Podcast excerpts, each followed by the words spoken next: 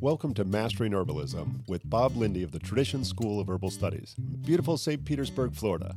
This podcast raises the bar for anyone who has an interest and excitement for herbalism, everyone from the beginner to the practitioner.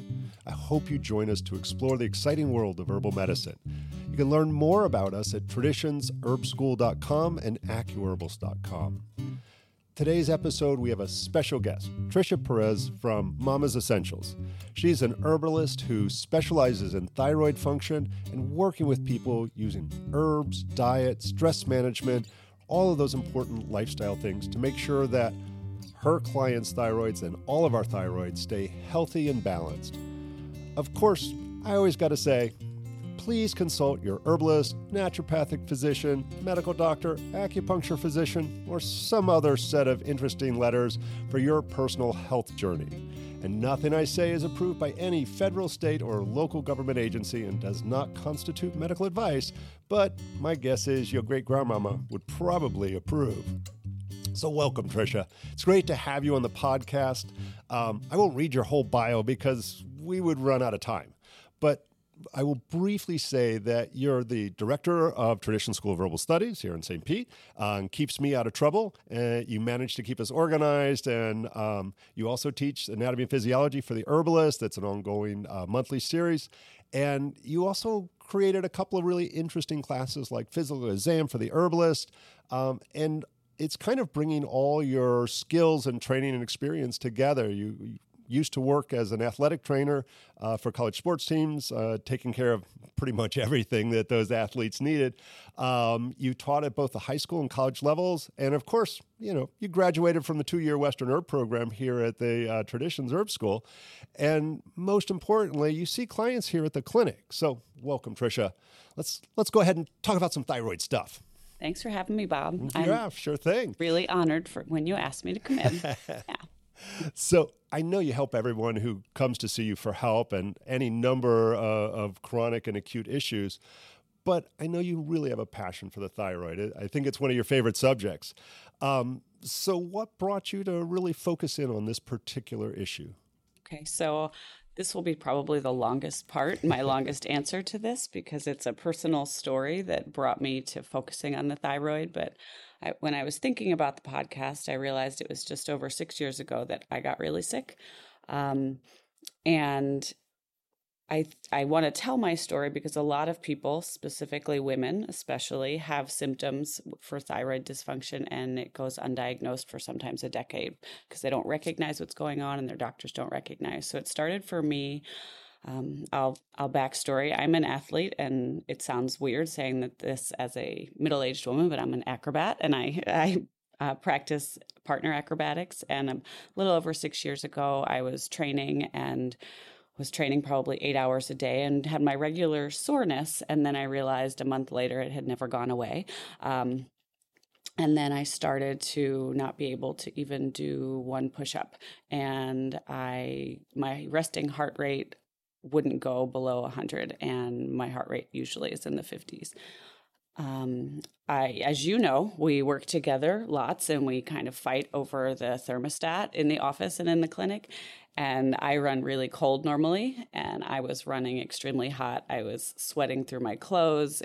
I couldn't put my foot on the brake pedal of my car at a red light without my leg trembling. I wasn't sleeping. I was in constant pain, and I knew that something was the matter. So I went to see my doctor, um, who is fantastic, and she looked at me and said, There's something wrong with you. I said, Yes, that's why I'm here. And she ran really every test that you could possibly run for me. My liver enzymes came back so, you know, off scale that she had me retested for hepatitis. And thankfully that was negative And it came back as thyroid, um, hyperthyroid. And that's where I started with my journey of figuring out how to get better. And it honestly took years for me to get better. Um, I, I've, I'm on probably endocrinologist number five. And I went through dealing with changing every aspect of my lifestyle to get myself well and today I, I won't say that I'm cured because I don't know if we can be cured from autoimmune thyroid, but I'm in remission. I'm not on any medication and I'm feeling great. And uh, everything in my life is functioning really well. That, that's amazing. And I know, you know, both of us hear that similar story from so many people. You really lucked out that you had a doctor who heard you, which yes. is too rare, yes. unfortunately. And maybe later we'll I know I've heard a few of your stories about your interesting run-ins with doctors. We'll save that for later. okay. Um, but you know, it, it is important for everybody listening that really it is a journey of you know getting a clear understanding of what's going on and then choosing the right unique approach for that individual. But you know, for so many people listening, you know, we talk about from beginner to expert. Um, let's do a little background. What is that pesky little gland we call a thyroid, and what's it do for us? Okay, so the thyroid is really an important gland. It it, recogn- it regulates so many different functions in our body. It's on the front of our neck. It's a butterfly shaped gland on the front of our neck, and people think of it as it regulating your metabolism. So, if you're hypothyroid and you're doing everything right and eating clean and exercising, people continue to gain weight. And if you are hyperthyroid, you can be doing everything right or even everything not right and lose weight continuously. And that's what people think of the thyroid is. And it's an important part of it but it regulates your heart rate, it regulates your digestion, it regulates your brain function, it regulates your sleep cycle, your menstrual cycle, your your body temperature, it, your muscle function, it regulates almost every other system in the body. And a lot of times that's missed, and people go to the doctor with all of these complaints and they end up leaving with a prescription for an antidepressant instead of ways to improve their thyroid.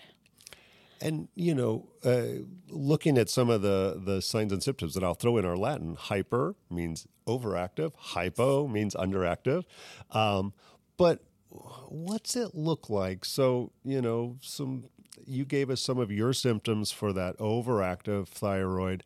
Um, what kind of symptoms might we associate with one or the other and maybe even you know i know doctors will test the tsh what exactly is that and what might other warning signs we see for hypo or hyper okay so we'll talk about the test first since you mentioned that yeah. and then what symptoms look like three main thyroid hormones um, would be TSH, and that's actually not coming from the thyroid. It's coming from your brain, your pituitary gland, and that hormone is called the thyroid stimulating hormone, and it tells the thyroid what to do.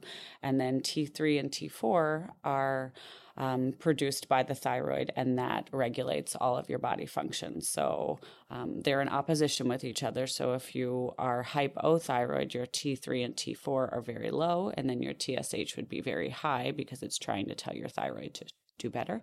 Um, and then the opposite if you're hyperthyroid. Thyroid. Um, and so symptoms are essentially opposite each other for lots of things. Um, for body temperature, for people that are hyperthyroid, they tend to run really, really hot, and hypo, they run really cold. For digestion, people that are th- hyperthyroid, their food literally runs through them. Bowel movements to losing weight very, very quickly. I know in a, a span of two weeks, I lost 10 pounds, which is not you know, that's a lot of weight for me. Um, people that are hypo, hypothyroid tend to hold on to their weight. Heart rate for people that are hyperthyroid runs really fast. Um, with either one, reproductive function doesn't work properly. Um, for women, menstrual cycle isn't regulated. Sleep is a, a tough one for thyroid function because sleep is required for your thyroid to function well, but a thyroid dysfunction causes people in either direction not to be able to sleep properly. And um, stress levels affect your thyroid function, but also thyroid dysregulation makes people. Um, it, it I'm trying to think how to describe this, but it, it affects people's mental health. It causes anxiety and irritability on either end of that spectrum. But most people present with losing or gaining too much weight, um, with temperature that's not regulating, sleep, and mental health issues as well. It's funny in Chinese medicine, we we see the hypo more commonly. We call it kidney yang deficiency, where that cold, that that slow metabolism, things like that. And I, I know one of my favorite signs that I always look for, just generally for thyroid defi- uh, dysfunction, is that missing outer third of the eyebrow. Yes. my big tell that I pull a rabbit out of the hat and ask people to go get testing for it. And in uh, Chinese medicine, we see the hyper is more often some sort of excess heat. And we see that. So that cold and deficient and lax condition for hypo and that uh, excess heat type of uh, disorder for the hyper. Um, so probably the most important thing it's like does this just magically happen your thyroid craps out or what makes it go out of whack so many things, but I'm going to add to what you said with the eyebrows, the outer third. Hair loss is also pretty significant with either hyper or hypothyroidism. I know that my hair was coming out in clumps. A lot of my clients, it happens that way too. But unfortunately, medication that uh, people go on for thyroid dysfunction, that also causes hair loss as well. So people don't know if they're healing or not when they're on the medication because hair loss is happening either way. I didn't know that. Yeah, it happens either way. Um, Remind me, what was your question? what causes the thyroid? what causes it? So many things. Um, so, chronic stress is essentially the cause of most chronic disease in all people, and chronic stress does not spare the thyroid. So, chronic stress would be a top one. Over exercising, keeping your body in fight or flight mode is what causes your thyroid to dysregulate. Um, we can talk about the HPA axis if you want in just a second. Uh, nutritional changes or nutritional um, deficiencies can cause thyroid dysfunction. Gluten can affect it, environmental toxins, infections in the body like Epstein Barr virus, things like that, that can lay dormant and then flare once someone is stressed out. But I feel like the HPA axis, if you want to talk about that now, sure. that's pretty important. Um, it's a big word for hypothalamic pituitary adrenal axis and what that say that's a mouthful right what, what the heck that HPA mean? is easier to say but what that means is when your body is in chronic stress your adrenal glands are putting out stress hormones constantly and then eventually um, your adrenals can't put out those stress hormones anymore, and then all of your other body functions stop to fun- stop functioning. As far as your reproductive system, your hormones, your digestion, your body concentrates on keeping itself alive when it's an emergency, and all of your other body functions fall by the wayside. So chronic stress is usually the biggest one. I, I, see the same thing for so many of our autoimmune disorders and yes. chronic disease. That that seems to be it. And it's funny, there's so many ways to talk about HPA being a, a, common one, sympathetic parasympathetic nervous system, which has a direct correlation with that. And, and it's always interesting how many things is cascade because you, you mentioned nutritional deficiencies and we see the production of stomach acid and the function of the digestive system is based on that HPA and uh, the, the sympathetic parasympathetic nervous system. So we see that even if you're eating perfect, doing all the right stuff, everything healthy, but that long term stress trashes your digestion. And now we end up nutritionally deficient. And next thing we see is your immune system's compromised. The, the, the Epstein Barr virus starts to kick up. The autoimmune disorders start to show up because everything's just out of whack and dysregulated. And it's a, it's a rough, rough cascade. And uh, one of the things I've said the, the last five years, I don't care what anybody's belief system, and it's been rough.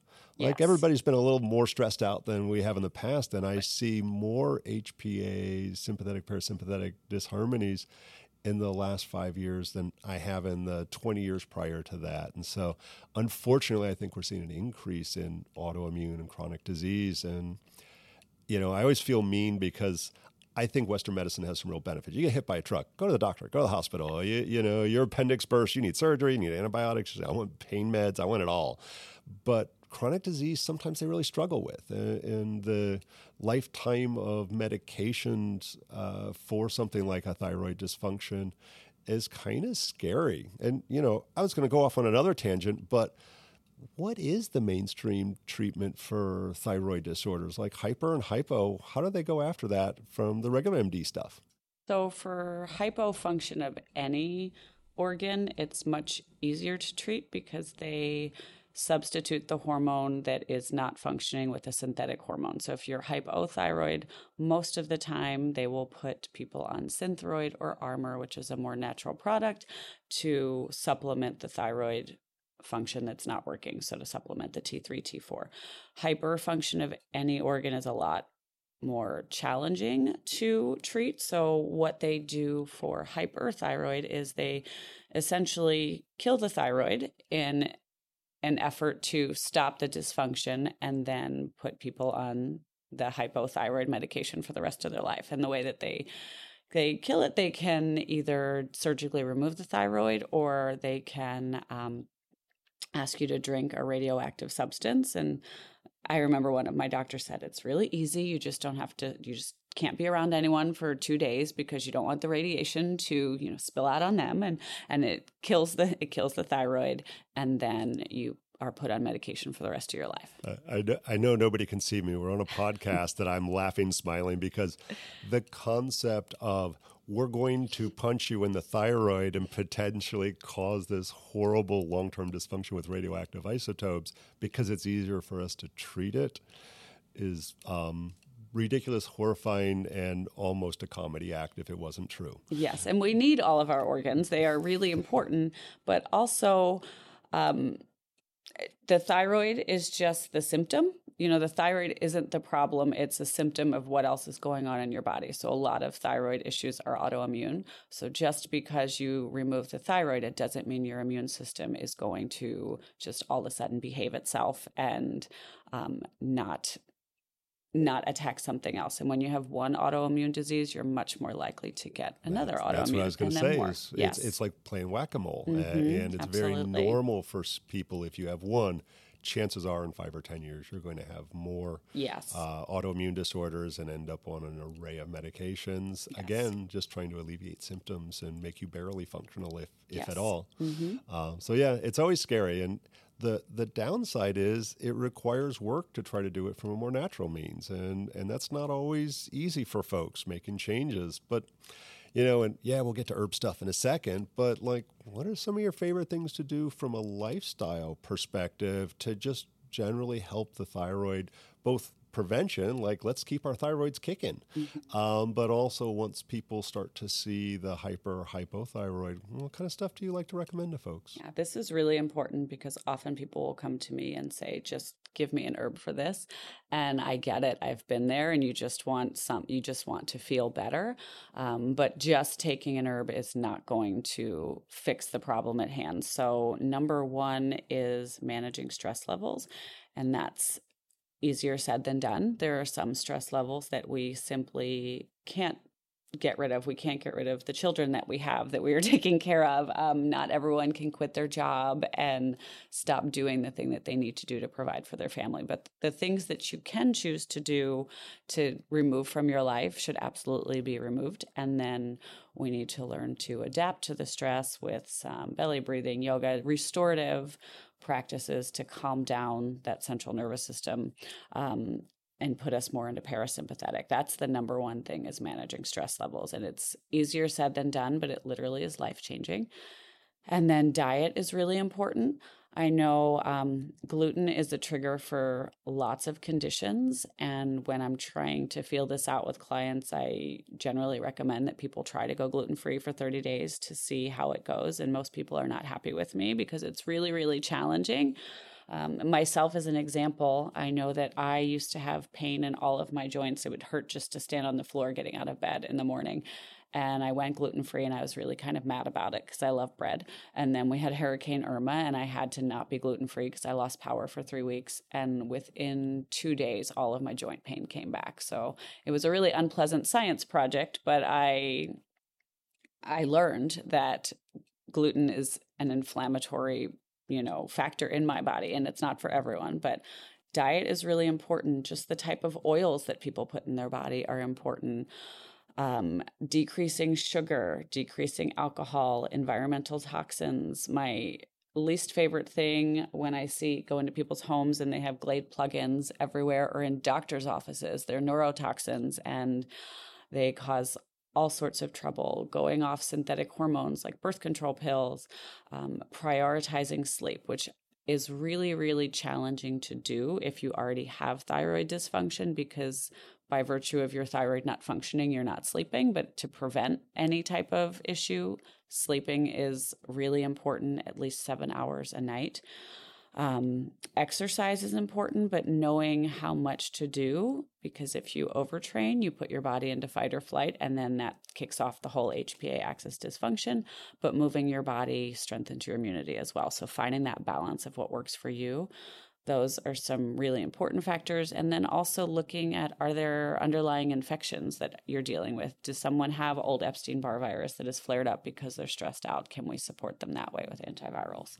Well, so. You're just no fun at all. Right? I know. I always say, I'm sorry, I'm taking gotta, your joy, but it will get better. Sleep, can't eat pie. right. No Stop drinking. Yeah. yeah. So I'm not the funnest person in the room when I see my clients, but usually usually they're compliant. It it takes a long time though and I, I always tell them to give themselves some grace because no one could make all of these changes overnight and beating yourself up because it doesn't go well is not going to make anything better. So we we take stuff in baby steps and we'll meet every two to three weeks and add another piece to the puzzle. Uh, and and that's it. It's it's a journey rather than you know yes. and, and it, it is tough you know.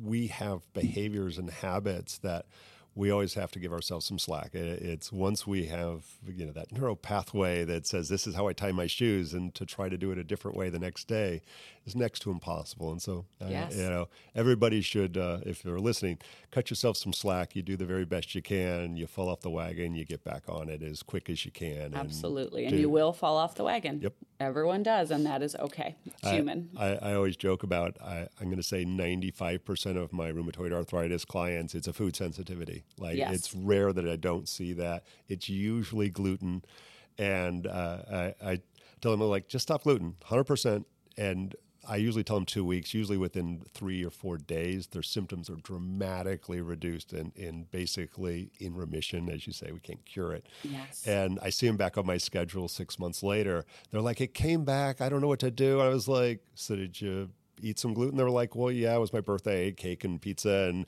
I was like, okay, stop it. Give me 70 bucks. Yeah. it's true. and, and, that's mean, but like we all need that support, uh, you know, in the same way we had somebody going through uh, drug or alcohol addiction and understanding that, you know, that AA concept or NA concept of one day at a time. And we need support as we try to change our behaviors and do the right thing and you know it's more socially acceptable for me to push a cookie on you. Uh, yes absolutely. And it's hard to say no to that. And yeah, i would right. say for people that people struggle with the food choices, especially yeah. eating in public settings. I know that I went through the AIP diet to get better, and it's basically you steal all the joy from your life. Everything is eliminated, and then you put it back in, and it was really hard to eat in public settings. So, and, and okay, you said the AIP. What's AIP? It's autoimmune protocol. Thank so you. essentially, you're taking out. Um, sugar, alcohol, dairy, nuts, seeds, yeah. nightshades, everything and it's really challenging and people have trouble going out and eating in public so my advice for that when they stay worry home. about that be not stay home i mean you could do that but um, going to public places i always say bring food to share and bring enough bring something that you know that you can eat and you will enjoy and you can share with other people so you always have something to eat and eat before you go because you don't want to feel isolated right. because that's miserable but finding the and that silver lining and is really helpful awesome so, you know, and we could go on for hours on this, And I was like, no, we're going to keep it short and sweet. Um, but like, you know, this is an herb broadcast. Yes. So, um, talk about some of the herbs or herbal combinations that are common that you use in uh, the realm of thyroidy stuff. Okay, and I'm going to say this with a caveat that I, in my online store and in the shop, I never sell my herbal products for hypo or hyperthyroid without consulting with someone because you can make someone very sick and put the thyroid going the wrong direction.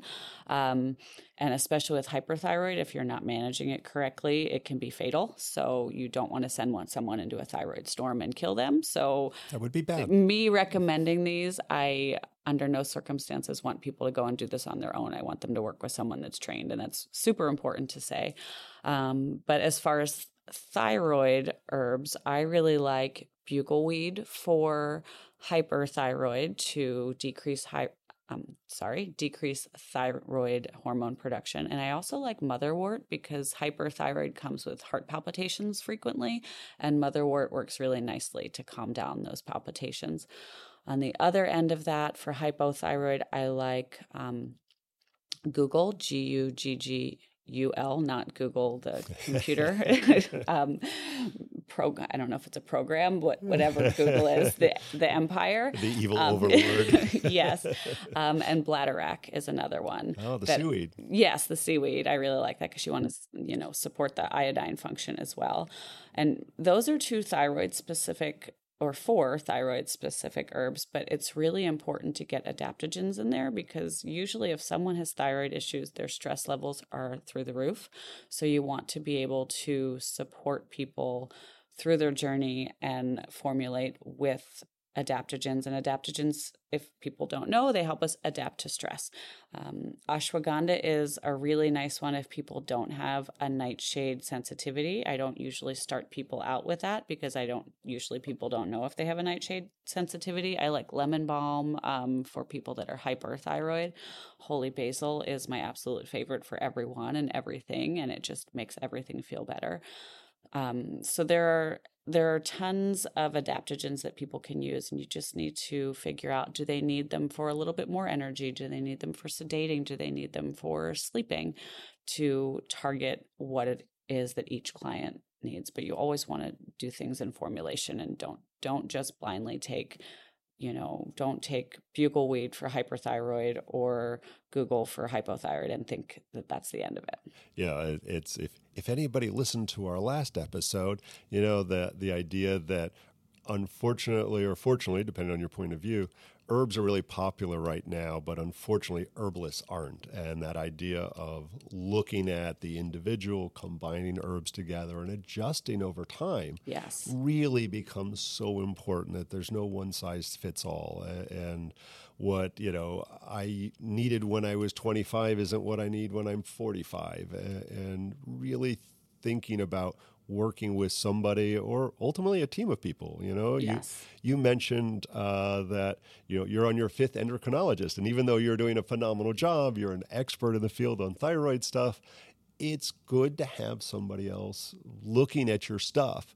And I, I'm going to cheat right now, and I'm going to say you have a few of your favorite stories that I've heard more than once about some run-ins you've had with uh, a, a I'm going to say, just to keep it legal, a past endocrinologist without names, that I know so many people. You had such great luck in the front end of this problem so many years ago that you had a really good MD that you worked with who recognized some of the dysfunction, did the appropriate testing, and and you know helped you through this process. Yeah but you've also had some less than ideal choices and gotten the feedback that I bet you so many of our listeners have had the same issue where they've gone to their doctor, they recognized a dysfunction, asked for help, and tell us those stories. Okay. I'll maybe take you through the gamut of the stories, but the first endocrinologist that I went to with all of the numbers that my primary care physician, you know, had worked up for me and I went to him and he didn't even have a conversation with me. He looked at my numbers and said, These numbers are 13 times higher than what they should be. I, I don't recall seeing a case this bad. We have to do surgery right away and have your thyroid removed. Wow. And I said, no thank you. And he said well you're going to have to radiate it. And it was there's no conversation. It was this is what you have to do. And he also gave me medication to suppress my thyroid function. And i said thank you. And i left and i called and i actually told the office that i thought he was rude and that i wouldn't be coming back because there was no conversation. There was not me as a person. It was the numbers. Um, and then they referred me to someone else in his practice that i really liked and she listened to me. And worked with me on the fact that I didn't want to have anything permanent done to my thyroid. I did take the medication initially because it was really jarring how fast my heart rate was going just at rest and how my muscles couldn't function. And I knew that if I didn't do something in the short term that it could be fatal. And, and you know that's important that like I think medication's good because it can save our life. It yes. can uh, give us a little bit of peace and sanity while we make the diet lifestyle changes that can bring about that permanent change. Absolutely. I am not anti doctor, I'm not anti medicine, but if there is a better way, I will always choose that. Um, and she was wonderful. And then she moved her practice to Jacksonville. And so I went through a few other people, and I had one that we got along fine and I would tell him the things that I was doing and he would say to me I don't really understand why it's working but keep doing it and just keep me posted and that was fine. And my not a past my current endocrinologist because he's the only one that my insurance plan will pay for. Um, when I go to see him every six months, he tells me how great that I am doing. I go there for my blood work. And when I try to tell him the things that I'm doing, he stops me and says, Nothing that you do matters. It's all in God's hands. Um, and then I question him about why he is a doctor. If everything is in God's hands, should have go, been a pastor. Right. we go back and forth. But we've developed a relationship over the past couple years that I go in, I tell him how I'm doing. I he says to me, "Okay, doc, what blood work do you want? I know you're in charge." And I say, "Okay." I tell him what I want. We kind of argue back and forth, and then I get the blood work that I want. And I feel like this is really important because one, most people don't know that if you don't like the care that you're getting, you can go somewhere else. It is your body and no one knows your body like you do. So it is okay to say this isn't a good fit and I'm going to go find someone else and also understand that understanding the test that you need and why is really important. I ask for my vitamin D levels each time I go, and we have an argument about that. And he says it's not necessary. And then I explain that vitamin D is really important for immune function, and I have an autoimmune disease, so I need to I need to pay attention to that. Um, also, because I have autoimmune hyperthyroid, which is called Graves' disease, the autoimmune hypo is Hashimoto's there are antibodies that you want to test each time. And the antibodies are a measure essentially of inflammation in your body. That is not direct science there, but how it feels in your body. It's a measure of inflammation in your body, and it's directly correlated to how well your thyroid is functioning. And I get those tested every six months because my, I think for hyper, for Graves' disease, I think normal is 140 and below. And my numbers were in the 700s for a while. Wow. And now when I go, they're around like 160. And I don't know if they'll ever be normal, but I feel fine and all of my other numbers are normal. So I get that tested every six months to make sure if something is awry that I can deal with it right away instead of wait until symptoms happen. And, and I'm going to cheat a little bit. And I know this always comes up when people are asking questions about thyroid. You mentioned bladderwrack, and because uh, it, it has iodine as part of any of our seaweeds. So what's the difference between eating some seaweed like bladderwrack versus let me go buy some uh, a supplement of iodine? Is there risk benefit? You know, I know it's a huge controversy. Sorry, I'm just yeah, opening up a can of worms and we're almost done. so I am going to first say iodine is really controversial for hyper or hypo any practitioner that you talk to will either love it or hate it. Um, I'm going to say I don't have a strong opinion on people that are hyperthyroid whether or not they should supplement with it, but you want to have a form of iodine that is bioavailable. And when things are in capsules, it's really hard for our body to absorb it. Um, I don't love iodized salt. It's just a different processed salt. I don't use that in my house. I use just a Himalayan sea salt. So if I want to boost my iodine, getting something that is organic and available to the body, like bladderwrack, is a smart thing to do. And I I want to leave it at that maybe because it's controversial, okay but that. iodine yeah. is essential to thyroid function. I will say that. I know. Literally, that would be another hours of, yes. of, conversation. But I think it's important to address it because yeah. we hear so much conflicting information about yes. iodine, pro and con, and everybody's right. Uh, and, and, I don't know if there is a right answer. It depends yeah. on every single person, honestly. I, I agree. I agree. Um, and, you know, I think it's important, you know, and, and we're time's coming towards an end, but really recognizing that importance of diet and lifestyle, but also getting clear diagnosis from an MD, but also from that energetic standpoint of Western, Chinese, Ayurvedic, doesn't matter, um, and working with a professional to help guide you through all of this stuff. Um, but you know, let's say we've sparked some interest in all of this. Um, what can people do from here? You know, some of our po- folks are local in Tampa Bay area. I also I was looking at our stats the other day, literally from all over the world, which is exciting, you know, and a little weird. Um, but like for folks who are not in this area, what might they do to kind of continue to learn for their own benefit or a loved one's benefit? So I'll talk about a workshop that I'm offering coming oh, up yeah, really please. soon, but also simple things like prioritizing sleep, getting at least 7 hours of sleep a night and and really sticking to that standard. Um, making sure you're getting clean whole foods into your body. Um, one of my favorite scientist out there is Dr. Mark Hyman, and I love that he says, with the food you're putting in your body, are you upgrading or downgrading your biology? Mm. And I just think that's nice. a great way to look at it. The food that you put in your body literally becomes your body. So making sure I don't want to say one diet is better than the other, but eating whole foods that are ideally organic is really important. Managing or decreasing your stress levels is very, very important. Um, managing, you know, the energies that you're around if you're constantly surrounded by negative things that can really upset your nervous system as well. But I am offering um, through Traditions a thyroid wellness workshop series that's starting in September. It's going to be three Thursday nights. One, the first one is September 21st.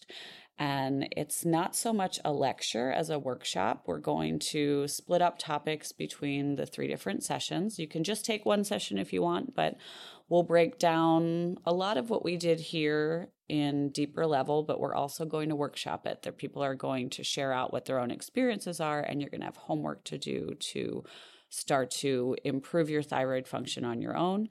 And then each time we'll come back and report back of how we did with the homework. I think accountability is really important. And I think empowering people to be able to take care of their own health is really important because your doctor your doctor sees you for maybe five minutes and you live in your body all the time and you can be in tune to your body and know when things are going awry. So if people are interested, I'm really excited about this workshop. I've done it um, a couple times before, but I'm excited to offer it this way. And it's going to be in person, but also on Zoom. So anyone can take it from wherever. They're on Thursday nights at six o'clock, and it's really affordable for a reason. So people can come and access the information and then take that and you know that's great especially for those folks who are not in the tampa bay area that um, and you can go to uh, traditionsherbschool.com and find more information. It's up on the website already? It should be up on the website. It's on our registration website awesome. if you go to community classes yeah. but if it's not up there yes it's up there. Awesome. It was and, sent in. and you know we're here in st petersburg florida and um, you're seeing clients here in the tampa bay region as well.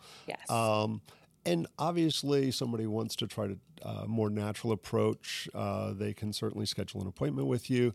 But like you know, I always say every herbalist kind of has a specialty, but we all see whatever. But I think there might be another specialty that you're a little passionate about. Do you want to tell us a little bit about that? Yes. We'll keep that short. I know our time is limited. Yes. My degrees before changing into this life as an herbalist are in sports medicine. So I really love to see people for orthopedic issues, pain issues, prevention issues, strengthening um, movement practice to make them well that way. It's something I really enjoy kind of molding those two lives together.